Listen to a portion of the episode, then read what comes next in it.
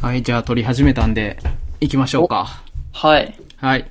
じゃあ、えーコードランチ FM 始めます。よろしくお願いします。ろしくお願いします。えっ、と、今日は、えっ、と、安川さんに来てもらってお話をしようと思ってます。安川さんよろしくお願いします。よろしくお願いします。えっ、と、最初に安川さんの自己紹介をお願いしてもいいですかね。えっと、今は、えっと、学生で、はい。で今は、クックパッドでアルバイトしてます。うんうんうん。一緒の、一緒のとこですね。はい。まあ、そこで、今回こういう機会いただいたっていう感じですね。はい。で、まあ、うーん、そうですね。まあ、なんか、自己紹介って難しい な。学生なんで研究内容とか。ああ、まあ、研究はあんまり、こう、そこまで進んでやってるってわけじゃないんですけど、うんうんうん。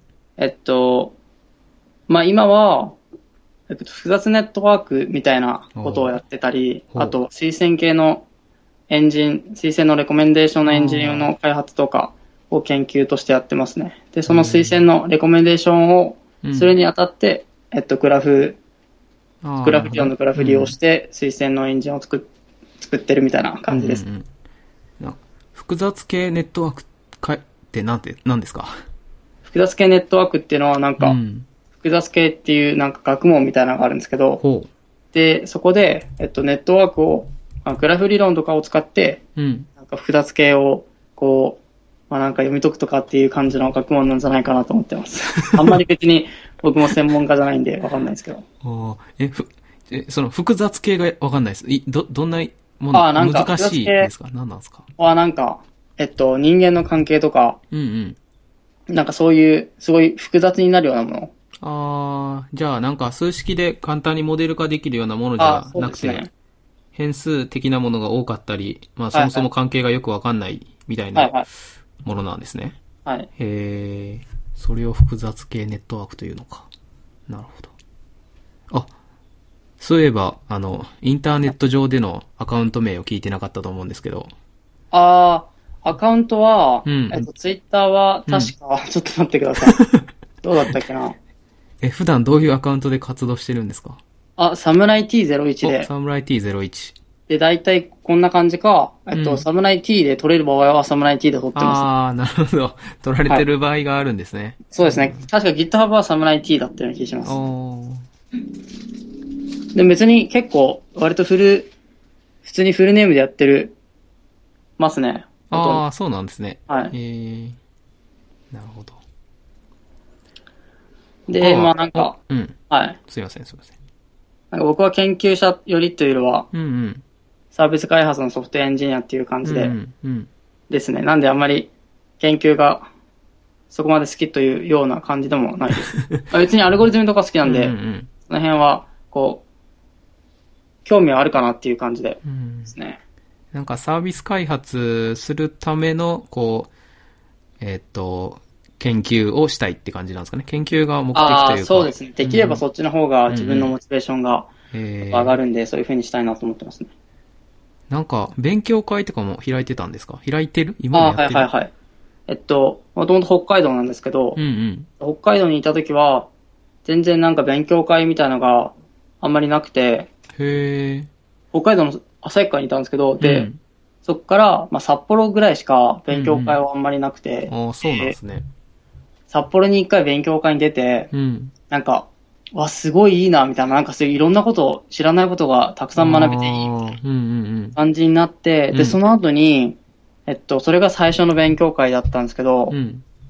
なんだっけな、クラウドごったに勉強会もう、 なんだったとなん思うんですよ。ほで、その後に、えっと、なんか Python を学び始めてう。、うん。で、Python1 ヶ月ぐらいやって、うん。で、PyCon があったんですけど、うんう PyCon っんていう Python の一番でかいカンファレンスなんですけうどんう、んで、PyCon、まあ、その時一番、なんか、アジアで一番でかいカンファレンスへー感じで、PyCon APEC っていうのがやってて、うん。で、まあ、それに応募して、で、それに参加して、で、なんかそこでこう、いろいろな、こう、Python に関わることうん。を聞いてきて、うん。なんか、こう、全然理解はできなかったんですけど、うんうん。今後自分が何していけば、うん。自分の目指す、こう、人たちにたどり着けるかっていうのが見えて、あーうんそれで、こう、北海道に戻ってきて、うん。うん。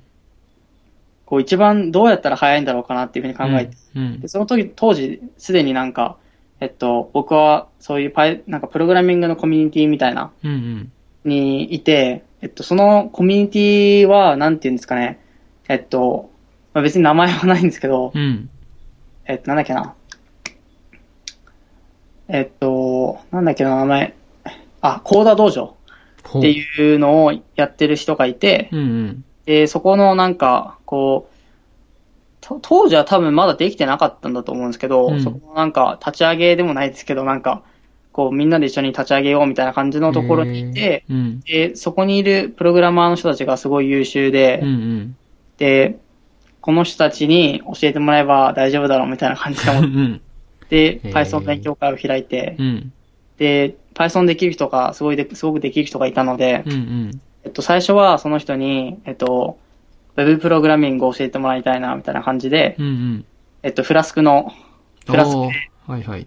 えっと、Web、なんだっけな、名前忘れたんですけど、Web サービスっていうか、普通に Web アプリケーションを作ろうみたいな勉強会を、えっと、まあ、僕がやったっていうのは開いても、まあ、僕が開いたんですけど、うんうん当。初はその人にやってもらって、っああ、なるほど。ていう感じで、へえで。、なんか Web サービスの、こう、Web アプリケーションの作り方を学んでったみたいな。うん。うんうん。で、その後、こう、徐々に、いろんな人を呼んでって、うん。なんか、えっと、J ユニットの本書いた人に、うん TDT の、うん。えっと、なんだろう、仕方の勉強会の TDT のおーえっとキャンプみたいなうんうん。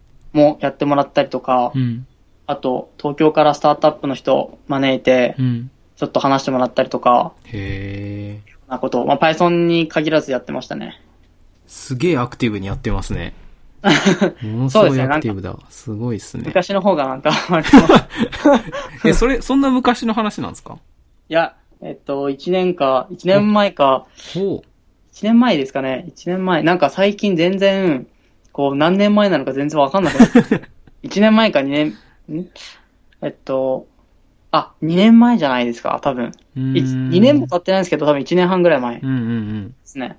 そうな、え、じゃあ、え、あんまりプログラミングってそんな昔からやってたわけじゃなないってことなんですかそうですね、えっと、そうやったんすね。なんかへ、ー一番最初に始めたのも、うん。こう、なんかあんま思い出せないんですよ、昔が。何年前かって言われたらちょっとわかんなくなるんですけ ど、多へ分、ー2年か3年前ぐらいにうん。本格的に始めたっていう感じうで、ーん。最初は、えっと、まあ、最初 C やって、うん。で、その後に、えっと、パスカルやったんですよねうんう。んパスカルはなんか、その、安いコンピューターサイエンスっていういい本があって、うん。うん。で、あれは全部パスカルで書かれてたんで、うん。 えっと、パスカルの環境を、え、その、当時僕 Windows 使ってて、Windows に、なんか、えっと、エミュレーター作って、な んか、いろいろ頑張って、なんとか、あの、パスカルの環境を構築してから、パスカル書いたって感じでした。へえ。その後はなんだっけな、その後はなんか普通に、えっと、まあ、C もう一回やったりとか、Java やったりとかして、うんうんで、Python に行って、で、Python やり始めてから、なんかすごい、こう、なんか自分の思ったことが、うん。うんうん。こう、表現しやすくなって、ああ、うんうん。すごいなんか楽しくなってきたっていなるうほど。感じですね。あ、今は Ruby も使ってま す。そうですね。Ruby もいいって横で言ってましたよね。はい。うん。なるほど。なんかすげえアクティブにやってるんです ね。よし、じゃあ、本題行きましょうか。はい。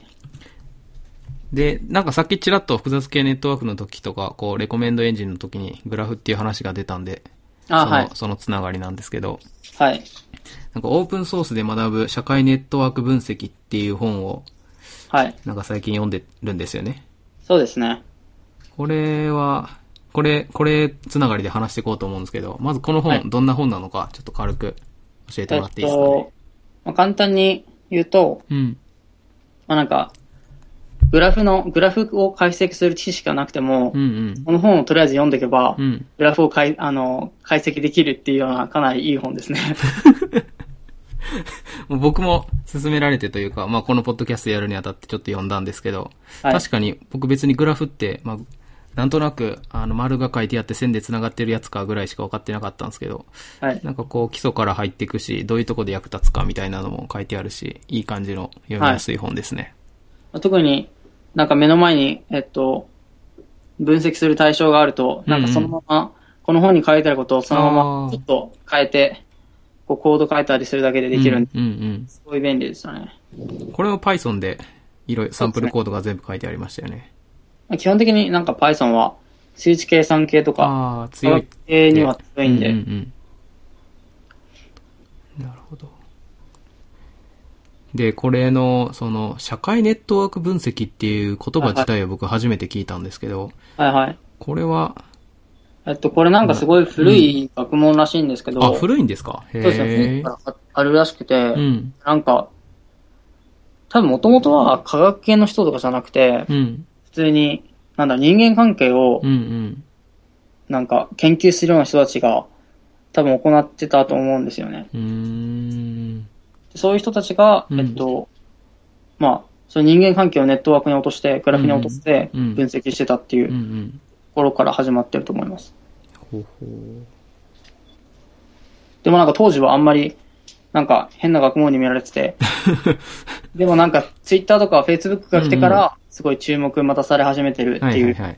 学問らしいです。っていうのも書いてありまして、なんか、それ、ツイッターとかフェイスブックとか、ソーシャルネットワークが出る前は、そういうサービスが出る前は、なんかデータ自体も集めにくかったそうでみたすいねな。。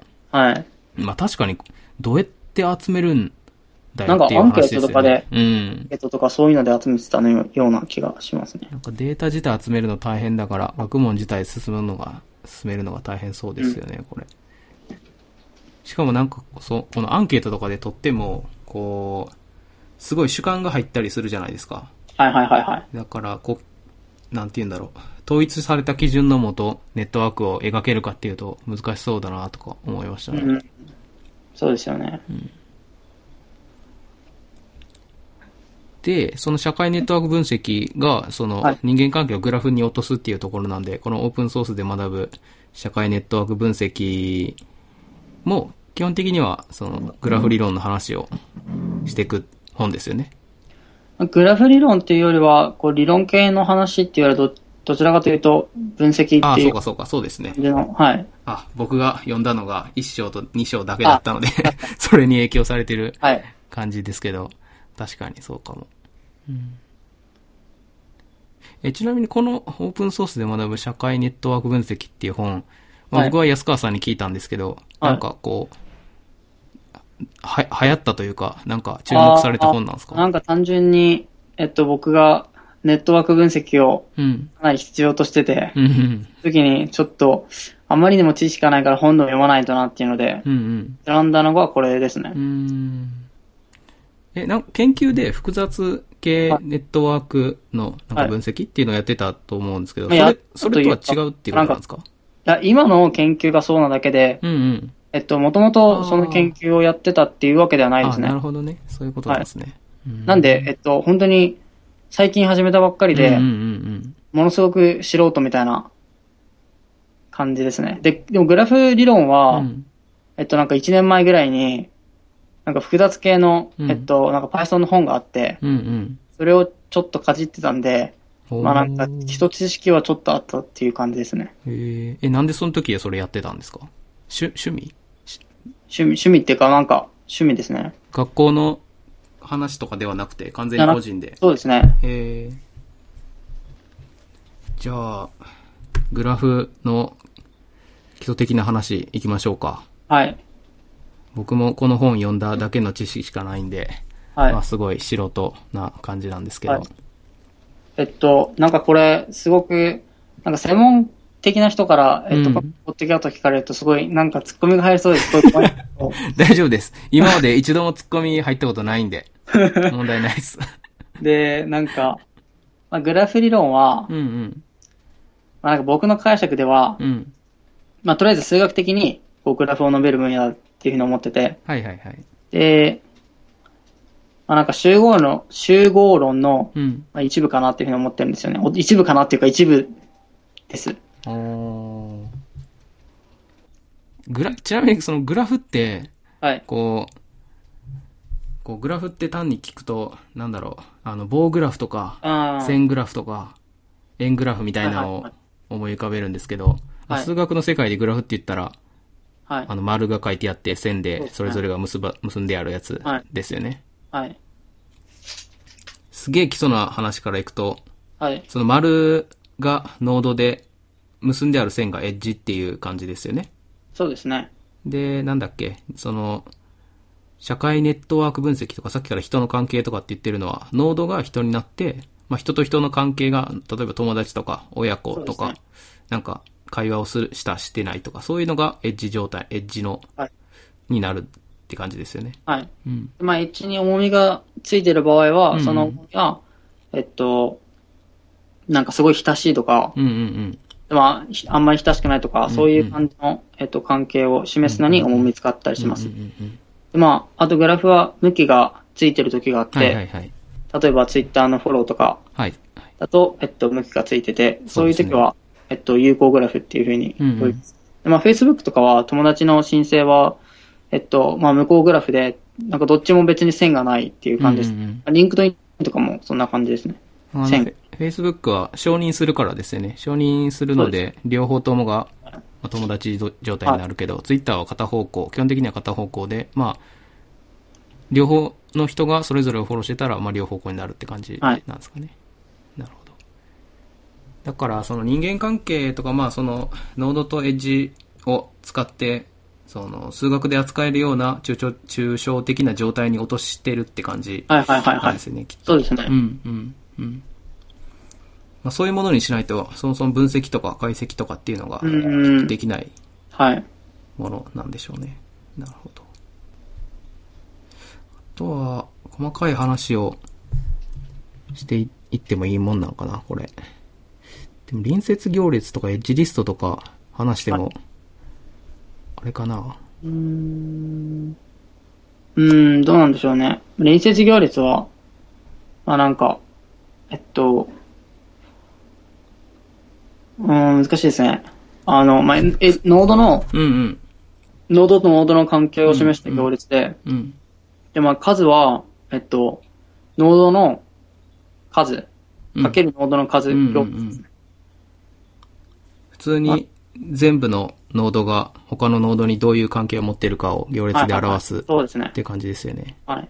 まあなんで、欠点としては、すごいメモリーが大うきんくうなる。んうんあって。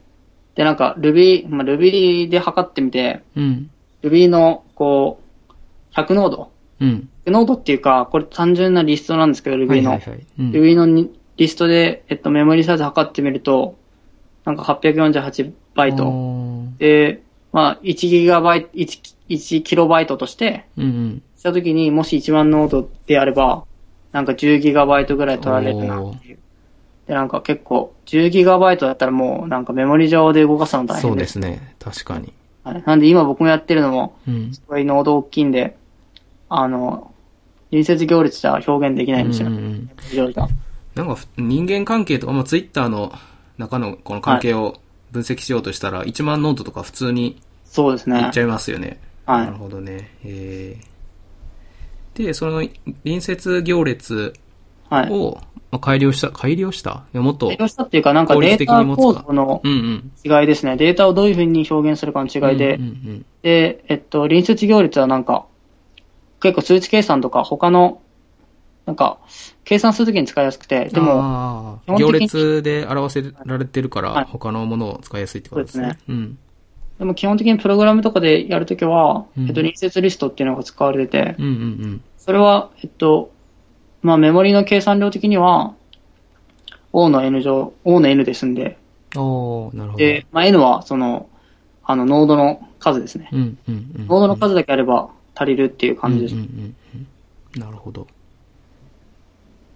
これは自身が、じその、自身が繋がっているノードだけの状態を保持するみたはいいはいはいはいなやつですよね。うん。あの、連接行列だと、ノードとノードの間に関係があったときにうんうん、位置が入るんはいはいで、はい。うんでも実際になんか、ツイッターとか、全全員のツイッタあーーを、全員のツイッタうんー、何人いるんですかね ?1 億、2億ぐらいツイッターの人口って言いますよね。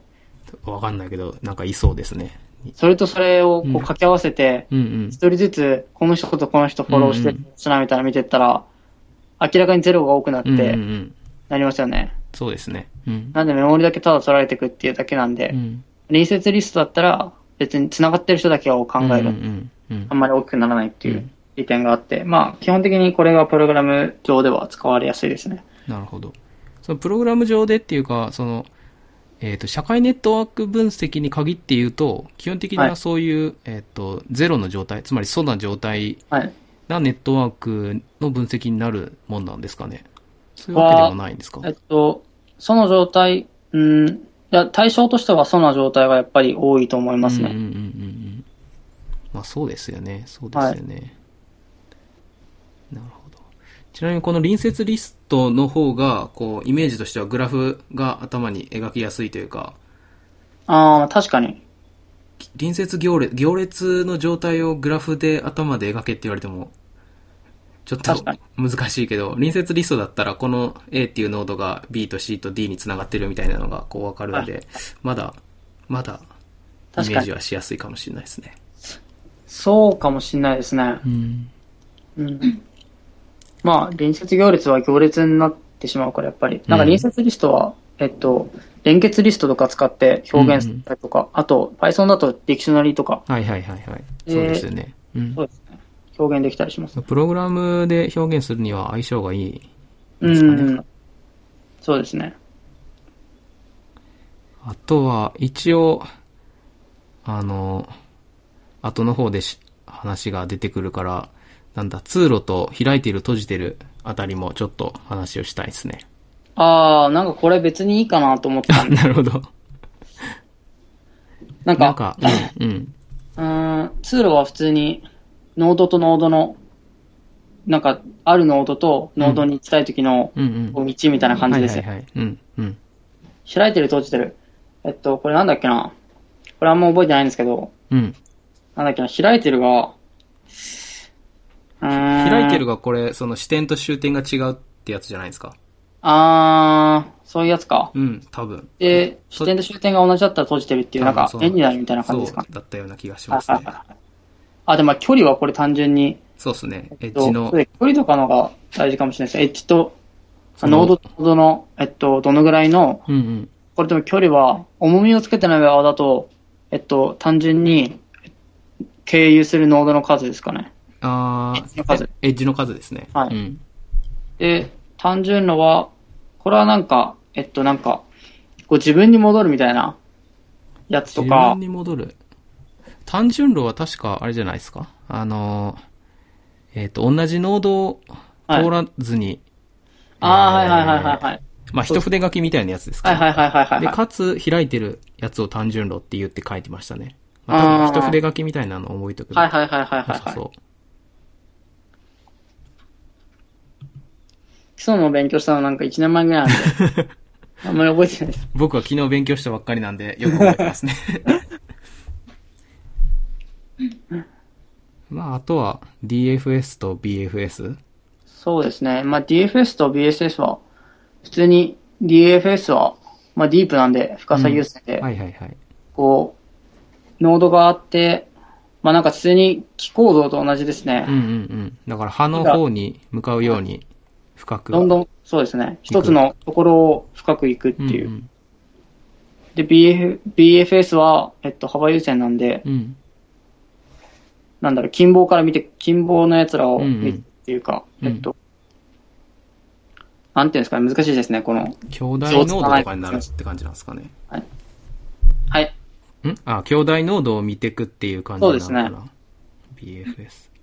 この DFS とか BFS って、その本の中には一応紹介があったんですけど、はい。グラフの分析をするときにも普通に使うもんなんですか使われてますね、その、自分と違うノードの距離を測るときとかに、ああ、なるほど。あるとか、あと平均の距離はどんぐらいとかで、ああ。一回全部調べてからはいはいはいうんうんうんうん。うーん。まあ探索するときには使うってことなんでしょうねそ。うですね。DFS は、えっと、例えばなんかダイクストラで、うん。重みが全部、同じ場合は、えっと、BFS の方が早いんで、へえ。使ったりしてると思います。へえ。なるほど。ちょっといきなりダイクストラっていうワードが出てきたけど、はい。じゃあダイクストラ行きますか。出てきたし。これはね、僕は初めて聞きました。本を見て。ダこイれクスうトラ、ん。はい。これは、どんな、どんなやつですかダイクストラならこれはなんかすごい簡単に言うと、うん。えっと、なんか、まあ、動的計画法の一部なんですけど、はいはいはい。っていう、書いてありましたね。うん。なんか、えっと、とりあえず金棒の、うん。金棒の濃度を見て、うん。で、そこにいる、えっと、そこ、そいつまでの距離うん。で一番近いのを見て、見て、見ていって、うんうん。えっと、まあ、それを繰り返すって感じですね。うんうんうん。それを繰り返して、一番近い奴らをどんどん取ってってうん、最終的に一番いい回になってるっていううんうんうん。感じですね。もうこの本、この本自体にはなんか、ダイクストラアルゴリズムの説明はなかったんですけど、あうん、なんか Python での使い方みたいなのがありましたけど、あ、はいはい。アルゴリズム自体は安川さんが言ってくれたように、なんか近傍の近いところから見て、その最小の距離をけ、その、徐々に確定させていくみたいなはいはい。やり方ですよね。そうですね。なんか、えっと、まあ、ダイクストラで、のウィキペディアになんか結構いい感じのおアルゴリズへームなんで、うんこれ結構わかりやすかったですね。英語の方のダイクストラのアルゴリ、ダイクストラで調べたら出てくるアルゴリズム。これは分析するときによく使うもんなんですかうーん、実際なんかその、うん。まあ、分析ツールとかでは隠されてるんで、あそー。の直接的には使わないですね。なるほど。隠されてるっていうのは、なんはいか、他のことを求めたい時そうでのすね裏っ側で使われてるみたいな。はいはいはい。えーえ、ちなみにどういうことを求めるのが多いんですか、じゃあ。うーん。まあなんか平均とか、平均の距離とか、うをん測るときはやっぱり中で使われてたり。うんしますね。なるほど。え、平均の距離、平均の距離っていうのは、なんか重要なんですかどういうのに。あ、平均の距離はう、ん。なんか、どのぐらいその人まで届きやすいかみたいな感じで、あー。で、平均の距離がちっちゃいほど、その、なんか、そのネットワークでは、うん。うーん、なんていうんですかね。まあ例えばウイルス感染だったらウイルス感染しあやすいとかー、なるほど。いう感じだと思います。なんかネットワークの密度が濃い、ノードの数が同じで平均がちっちゃければ密度が濃いみたいなはいはイメい。ージなんですかね。なんか、つながりが多いからう、んうん。すぐ伝播しやすいって感じですかえね。ー、まあでもこれすごい時間かかったりするんで、計算に。なんか全部のノードをああ、そうですよ平ね。均を取るとうん、うん。ノード数多いと結構大変で、うん。で、今僕の場合だとノード数多いんで、うん。測ってないですね。あーあ、そうか。へ平均っていうのは、個々のノードをそれぞれで測るってことなんですかはい。ああ、そうか。その一つのノードが他のノード全部に対する距離を求めてから、はい。まあ足して平均するってこと。はい。わあ、それ大変だ。へえ。まあ、多分そうだと思います。なんか自信ないですけど。えー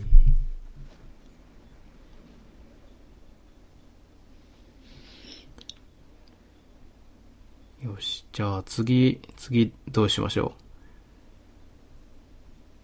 ケーニヒスベルクの7つの橋はい。まあなんかこれは、これ、はい。なんか僕も名前は全然知らなかったけど、この7つの橋みたいなのははいは見い。たことがあり、あって。はい。これ多分なんか中学生か高校生の本に多分なんか載ってるような、えーあの、図が。数学の算数の本とか、算数数学なんか僕見た記憶あるんですよね。えーなんか載ってたような気がするな、みたいな。うんうんうんうん。結構有名な話ですよね。うんうん。あ、そうですよね。聞いたことはありますね。はいはい。で、真面目に考えたことは全然なかったですけ僕ど。も真面目に考えたことはないですね。正直。でもこれがあれなんでしょそのグラフ理論はのい出発点みたいな風に言われてるんですよね。うん、なんだと思います ね。なんか、そう最初にこう、関東がオイラーに問題を出して、うん。で、抽象化して、うん。数学的に答えたっていうので、グラフ理論がここから始まったのか、かもかもしれないですね。うん。なんかこれ、調べて証明とか見てたんですけど、はいはい。この、えっ、と、こケーニスペルクの7つの橋が、はえいっ、と、一筆書きできないっていうことは、まあ、確かにできないっていうのはわかるんですけはいど、はいできる、え、で、できる条件、だから必要十分条件みたいなのが、はい。証明が全然見つからなくて難しいなと思ったんですよね、これ。あなんかできない証明は、あれですよね。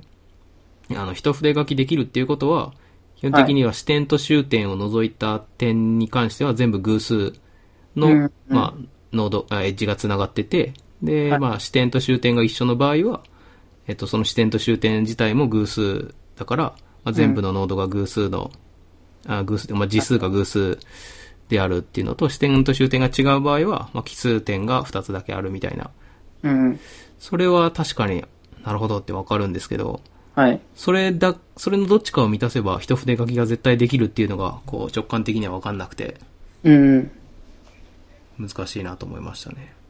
うん、僕もあんまり、そんな別にこれは、あんまり気にかけたことはあんまりなかった。 なんか、その読んで難しいな、わかんない、みたいな感じで。うん。じゃあもう一個、このグラフ理論の中で、なんか紹介されてた面白い話で、6時の隔たりはいはい。これも聞いたことはあるんですけど、はい。なんだっけ、自分の友達の友達の友達みたいに、それを6回繰り返せば、全世界の人と繋がるはいぜはい、みたいな話ではい、はいなんか、まあ、その、し数値的には人間の、こう、知り合いが、まあ、150人ぐらいが限界だから、まあ、150人として、150人の6乗をすると、まあ、すごい数になって、地球の人口は超えるから繋がるみたいな、そういう話ですよね。そうですね。でもそれを実際に実そう験してそうそみうて、そう。で、まあ結構回答率が低かったんですけど、うん。回答率がまあ実際に成功したのがそう低でかっすたんね、ですけそうどで、すね。まあ大体平均して6人だったっていううのでん、、うん。まあ6人じゃないかっていうので、で、なんか、うん。えっと、実際にこう SNS で、うん日本の、ね、SNS でなんか一回、うんそう試してみて、うん。で、まあ距離が実際に大体6ぐらいだったっていうのが、うん証明ではないですけど、うんうん。実験してみ、そうなったらしいですね。うーん。なんか、この本には、ちょっと否定的な感じで書いてありましたけどね。はいはい、そうですね。うん。まあ結構いろんな方にもなんか、まあ、そう実そ際うもっそうと大きいんじゃないかっていうふうこに、の、この実験自体がこう、いろいろ物議を醸し出してるみたいなはい。感じでしたね。まあでもなんか、割と6人とか、なんか10人には収まりそうな気もしますけど、ああ、なるほど。うんうんうんなんか自分のこう、知り合いを考えても、うん。うん。例えば、マーク・ザッカーバーグに繋がるにはどうしたらいいだろうって考えたと きに、うん。とりあえずこの人に言ってても、この人だったら多分知ってるからな、みたいな感じで、うんなんか繋がりそうですよね。まあ、可能性は確かにありそうですよね。うん。でままあなんであ、そんななんかそう、はい。現そう実的な値かなっていう。うん。計算、計算上は確かにつながるけど、僕はなんかあんま直感的には6人で全世界行くんだっていうぐらいのあ感ー、じはちょっと受けましたね。あ、本当ですか、うん。なんか Facebook の友達見て、 6人っていうか6回か。あーはいはい。Facebook の友達見て、うん。で、なんか、まあちょっと考えてみましたね。なんか僕もこの人だったらどうで繋がるのかなと思って、うんうんうん。 Facebook の友達見て、うん。え、とりあえずこの人に行って投げたら、うん。なんか繋がるのかもしれないみたいなうん。感じで、なんか実際に行きそうだなっていうふうに思いましたうん。うんうんまあ、ここら辺僕が本を読んで面白いなと思ったネタを引っ張ってきて、ケーニヒスベルクの7つの橋とダイクストラのアルゴリズムと6次の隔たり。まあ、グラフ理論そのものとはそんなに関係ない、こう、ヨタ話みたいにななっちゃいましたけど。まあ結構なんかこの辺は、うん。なんていうんですかね、まあいろんな、こう入門の本とかも結構出てきます出てくるよううんうんうんな。つかみとして面白いから、まあ、はいはいはい。入っている方が読者としてははい。話に入りやすいですよね。はい。じゃあまあなんかそういう理論的な話はこんな感じで、はい実際にこれ、こう解析してるんですよね、安川さんそは。うです。ね。うん。まあ始まったばっかりですけど、うんう今。ん。どうやってやってるんですかツールとか、えっとあ Python、あれ ?Python じゃない、基 ?Python。本、基本 Python ですね。おーで、まあ、僕が Python を使っている理由は、うん。えっと、一つは、えっと、まあ、なんか理由というと、まあ、僕が一番 Python、Python が僕が好きだからっていう個人的な理由はうん。あるんですけど、でうんもやっぱり Python は結構数値計算とかそういううんうんなんていうんですかね、機械学習系とか、うん本当科学の計算するのに使いやすいライブラリがすごい本当に豊富に揃ってるんで、うんまあ Python 使ったっていう感じですね。で、まあ、Python のライブラリで言うと、まあネットワーク X っていうライブラリがあるんで、えっと、それと、えっと、他のライブラリも、えっと、合わせて使ってますね。で、ちなみに、あの、まあ、Python の PyEnv とかでうん Anaconda インストールすると、うん。全部通知計算とかにも、えっと、利用するうん。のが全部ついてくるんで、へえ。それでなんか iPython ノートブックってやると、うんうん。えっと、基本的にほぼ、その必要となるようなものが全部揃うんで、へえ。ここからなんかこう、パンダスとか、うんうん。ナンパイとか持ってきてう、ん。ちょっと使ったりとかしてますね。あとマットプラットリブで描画したり。やばい。ほとんどのソフトがわかんなかった。なんで、すごい、こう、Python 一つで、うん。なんか、あんまりライブラリとか揃えなくても、揃えなくてもっていうか、まあ、アナコンダで頑張ってくれてるんですけどう、んうんうん。簡単にできちゃうんで、楽ですね。 Python、なんでそういう数値計算とか機械学習とかそういうのが多いんですか豊富に揃ってるんですかうーん。言語の特性があるんですかそういうわけでもなくいて。や、言語の特性じゃないと思いますね、多分。うんなんか、うーん、まあ、Python は結構、まあ、日本の大学とかだと、うんいや、僕日本の大学とかよくわかんないんですけど、うん。実際。あの、いや、高専なんで、あーあー、僕も高専ですね。はいどうでもいい話が出てしまった。日本の大学とかっていう話はなんか僕がしてもいいのかっていう話なんですけど、えっと、まあなんか、海外の大学とかだと、割と Python が使われてて、うんうんう教ん。育で。みたいですよね。はい。で、まあ、その延長線で、こう、数値計算とかも使われ始めたんじゃないかなっていうふうに僕は思ってますね。なんか最初どっかでとっかかりがあって、うん雪雪だるま式にこまあ、あう、人がと集、まったんですかね。あの、Python 作った人は Google にいて、うん昔ですね。昔、う今ドロップボックスだと思うんですけどうん。、へえ。で、Google にいて、で、まあ、Python 書きながら業務やってて、うんその業務とかでも、こう、なんか使ってたのかもしれないですね。あー Python 自体結構、確か20とか25歳ぐらいだったと思うんで、うんうんうんだからきっとそういう経緯もあって、あ、あとあれですね。あの、Python は結構 C と相性が良くて、うん。おー。なんでこう、NumPy とかっていうのはう、ん。えっと、中が C なんですよね。えー、あ C、C の、はいを呼びやすいってことなんですかそう拡です張ね。しや C すい。で書かれてて、それを読んでるって感じですね。えなんで、えっと、すごい早いんですよ、やっぱり。ー、おー実際の処理とかが。じゃああれか、なん Python 書いてるぞって言っても実は C 書いてる可能性が高いい人やもいると。中身が C なだけで、ああ、 そうかそうかそうか。 Python を書き、書いてて、普通うにん Python でやってるんだけど、処理は、うんえ実は C で動いてるからすごい早いっていうので、うんうんまあ C と Python だと、えっと、10倍ぐらいの差はありますよね。うんうんうんなんで、、えっと、なんか、Python っていう書きやすい言語を書きながら、うん。速度も出て、うんえっと数値計算に使いやすいっていうので、多分数値計算うんに使われてるんじゃないかなと思います。なんかその話をすると、こう、ジュリア、ジュリア勢が出てきそうな、あー、なんか有賀さんとか、はいはいあのジュリアいいよって圧力がかかってるんじゃないですかそんなことはないんですかまだないですね。ないですかでも僕も別に、ちょ、ジュリアが、こう、うんいいのであれば全然別にいつでも使っておもー使いたいなっていう感じですね。なるほど。で、そのさっき出たネットワーク X。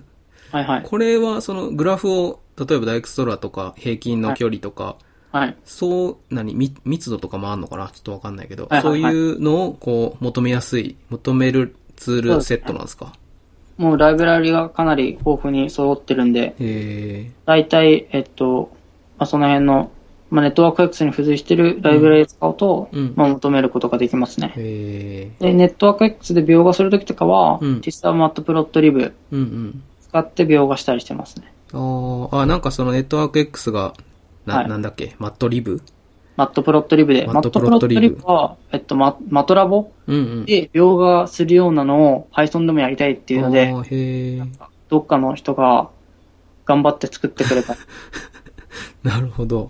神ライバルですね。うん。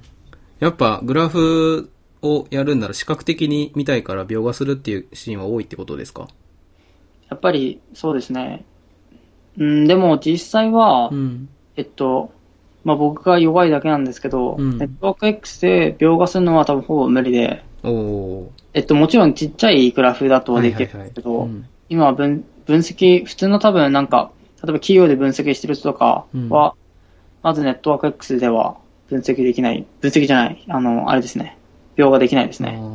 ーなんで、専用のツール使ったりとか、へえ。 C で自分で書いて、ああ、ブーストとか使って自分で書いて描画するとか大変そなりますね。まあ、だけど、描画しなくてもネットワーク性質とかは、う。うんネットワークを分析することでわかるんで、うん。うんうんうん。まあ、そっかうっかいう意味だと、ネットワーク X でも結構いけそうかなっていうふうに今は思ってますうーね。ん。だけどこれからデータもだんだん大きくなるんで、うん。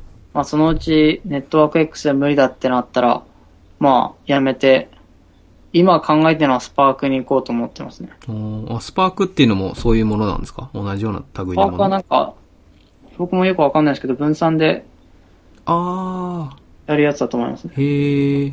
パッチスパーク。じゃあ、な、なんだ、なんか、タスクみたいなに分解して、そそうでれすねをはい複数のマシン上で実行してまとめるみたいな、そうですね。マップリデュース的なやつはい。へえ。そんなのもあるんですね。すごいな。じゃあ、グラフ、まあ、数学全般はそうかもしれないですけど、グラフ分析するときは、こう、時間が大、計算時間と秒が大変になるもんなんですかね、うんやっぱ。うん、計算時間はすごいかかっ、まあなんか、すごいかかったりするんですけど、うん。すごいかかったりするやつは、まず秒ができないんで、あえっと、まあ諦めるしかないです ね。諦めるか、その、なんかもっといいツール使うかあ、う、んうんうんうんうん。になるんで、もうなんか大変というかなんか、うーん、それをどうこう減らしていくかっていうところあっていう感じですかね、今は。まあでももちろんそーうの、ん。秒ができる範囲内とかもああるんで、うんうんそういう時はこう、結構待たなくちゃいけなかったりうしんて、うんまあ、心理的に大変という か、なんかその時間、その一つのノートブック、その Python では、こう、何もできなくなっちゃうんで、ああ。並列的に処理できないんで、うんうんうん。なんで、まあ、なんか違うことやってますね。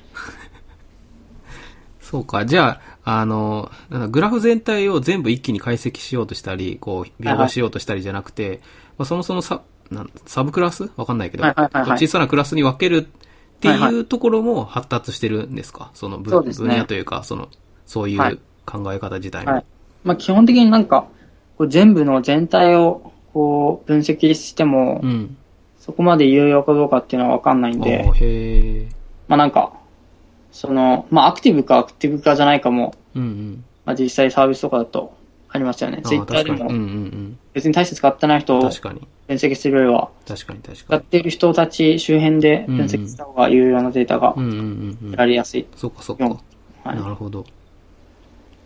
でも、そもそあもとは対象にする濃度を減らすとかっていうのもあるっていうことですね。そうへなんか、分析、何を分析したいかにもちろんよると思うんですけど、え。それは。うん、うん。まあなんか有名な人が知りたいとか、あえっと、ツイッターで、あ、ツイ確ッタかーとかで、こう、宣伝をしたいとか、うんうんいうとこになると、なんか、えっと、なんだろうな。音楽だったら、音楽で有名な人で、うんえっと、この人になんかつぶやいてもらったら、すごい宣伝効果に。うんうん高くなるっていうような人をはいネはいはいットワークで解析して、うん。うん。なんか見つけてその人にああ。宣伝してもらおう とか、いうマーケティング的な使い方とか、してる人いへるえかわかんないですけど、へええでもいいると思いますよ、でも。そうなんだ。はい。なんかツイッター、最初アカウント作ると、こう何人かおすす、んおすすめまあ人気のユーザーみたいな紹介してくるじゃないですか。あれ5も人で、したよね。ん ?5 人でしたっけ多三分人それ、それぐらい5人ぐらいかな。あれもこういうネットワークの分析をした結果で出せるもんなんですかね。あ、あれは、わかんないです、全然。でもあれはなんか、経験則から来てんじゃないかなと思いまあす。単純に。えっと、3人フォローしとけば、あ。うんうん。えっと、結構アクティブになりやすいみたいな。ああ、なるほど。継続して使う、うんうんうん。まあ、えっと、確率が高くなるからはいはいはいっていうような感じだと思いますね。あじゃああれか、その、えっ、と、ある程度進んだ後に、こう、なんだろう、自分の友達はフォローしてるけど、自分自身はフォローしてないみたいな人とか、こう、おすすめ、はいおすすめしてきたりする、かったり、近い人をおすすめしてきたりするっていうのが、グラはフ使う感じか。えーまあ、グラフ、使わないそうのかですなね。グラフ使ってるか使ってないかはわかんないんですけど、あ、でもグラフでもできる話。そうですね。グラフでもできるっていう感じです。うんうんうんまあ、なんかも、というよりはなんか、もっと行列寄りになるのかなっていうへえ。気もしますね。グラフというよりは。へえ。まあ行列にしてて、それが結局エッジとノードがうん。あるんで、うん。グラフなんですけどう、ん。うん。捉え方なのかなっていう。うんうん。なんか他の企業とはかい、実際に使っている話とか聞いたことありますえっと、なんか僕が聞いたのは、うん。えっと、eBay とか、ん eBay。イベイベってなんですか eBay っていう。あ、イベイか。ああ、はいはいはい。 eBay とか、あと、なんか、Amazon ではないんですけど、どっかの企業とかが、うん。こう、アイテムを、商品を実際に推薦するのに使ってるっていうのは聞いたことありますね。へえ。なんかそれはなんかグラフデータベース使ってるよみたいな話を聞いたんですけど、うん。ちょっと本当かよって懐疑的な部分もちょっとありつつっていう。あ、でもまあ、使ってるんでしょうね、きっと。ちょっと今、ちらっと言ったグラフデータベースって何ですか初めて聞あいた。グラフデータベースっていうのは、はい。えっと、グラフの、なんかノードとエッジのとかの関係をこう、まあ最初からその関係で持つんですよね、データベースとして。へえ。へえ。なんで、はあはあ。はい。まあ、メモリとか、うん普。通に、まあ、例えば、Neo4j っていうのがあるんですけど、ほうほ Neo4j だと、えっと、SQL-like に、えっと、普通になんかクエリでうん、グラフの、こう、どんなグラフを抽出したいかとか取れて、う。へえ、すごい。え、何それすごい。あれ結構なんか、最初やったら感動しますね。ちょっと今頭が追いついてないですけど、なんはかい、すごそう。 え、だから普通の、あの、行思考とか、行とかカラムの、そのテーブルとは違う状態はでい保持してるってことなんですか、そうですね。へえ。で、それを、なんか、そういう SQL みたいな DSL で操作して、はい。みなんか普通に見たり更新したりでなんきかるとセ。レクト、うん。ノード、うん。で、エッジはなんかこう、記号で書くんですよ。へなんかノえー。こう、カッコとカッコで組んでノードっていう、ああ。丸っこいじゃないですか。はいはいはいはい。で、なんかちょうどグラフ、ネオ 4J とかだと、こう、なんか見た目がこう、ノードっぽくなってる んですよね、書いた時に。で、普通に線うをん押。して、うん。で、それがエッジで矢印でうん U グラフを指して、うん。で、こう、なんか適当にこう名前つけたりして、うん。ウェアで、うん。えっと、条件書いたりして、へえ。るんですよ。すごい。え、なんだそりゃ。そんなんもあるんですね。はい。あれは結構、最初は感動しましたね。へえ。すごいな、それ。え、それ、それこそなんか、何ツイッターでもフェイスブックでもいいんですけど、そのソーシャルネットワークの裏側としてはすごい、こう、はい使われやすそうなというか、有益そうな感じがしますね。そうですね、なんか、最初使ってて、でもなんか僕僕の多分う、ん。使った用途が悪いから使えなかったのか、何なのかわかんないんですけど、僕が使った用途は割とこう、なんかグラフの可視化も一応できるというか、うん多分メインじゃないんですけど、うん。うーん。一応できて、Neo4j。うんうん。で、最初なんかそれでグラフの可視化やろうと思ったんですけど、まあうまくいかなかったんですよね。その、計算が、計算量的に。あーへえ。で、まあなんか、んそれで Neo4j 諦めて、うん。で、今はネットワーク X 使ってるっていう感じですね。ああ、なるほどな。はい。まあ、ネットワーク X とかはまあ Python で他の処理しやすいっていうのが、はいはいはい。普通に、えっと、統計とかのやつも、うん、他の、まあネットワーク X でもできますけど、うん、なんかパンダスとか僕使ってやったりしてますね。うーん。まあ普通に、あの、Python のコードを書けるから、そうです自ね分の好きなようにやれるっていうのが、他のライブラリの支援も受けれるしっていうのがあるはい。でしょうね。はい。なるほどね。えなんか eBay とかはなんか、うん、裏でグラフデータベース持ってー。うるん。っていうのは、こう、こういう話はしてましたね。その、えセレクトするときにー。う、ん。多分リアルタイムでの話だと思うんですうけど、んうんリアルタイムにセレクトするときに、グラフのデータベースだと、えっと、多分、その取得する時間が少ないんでしょうね。あーだから結構リアルタイムにできるのかもしれないですねあ。ー。まあ、その辺詳しく聞いてなかったんでわかんないんですけど、えーえそのちなみに eBay でもし裏側がそのはいグラフデータベース持ってるとしたら、はい。そのどどういう状態のものが入ってるんですか商品がノードになってとかそういうもんなんですかユーザーがノードで、あユーザーがノードなんだいや、うーん、ユーザーと商品がノードなんじゃないですかね。あーマルえマルチモードみたいなやつかうーん、いや、なんか、いや、普通にノード、ノードと、うんノードには、えっと、商品とユーザーがいて、うんうんで、まあなんか、ユーザーとユーザー同士を考えないで、ユーザーと、アイテム上、あの、商品を考えて、うんうんうんで、エッジ貼るっていう感じなんじゃないですかね。うんあーあまあ実ー際なるほどうはいいうはいはいはいだから僕と僕が買った商品があってはいで、。その商品を介して、他の人がその商品、あその商品を他の人も買ってた場合、そこははい線で、あエッジで繋がって、まあはいはい他の商品をお勧めされるっていう考え方ができるってことですか。はへえなるほど。じゃあまあこんな感じですかね。はい。じゃあお疲れ様でした。お疲れ様です。はーい。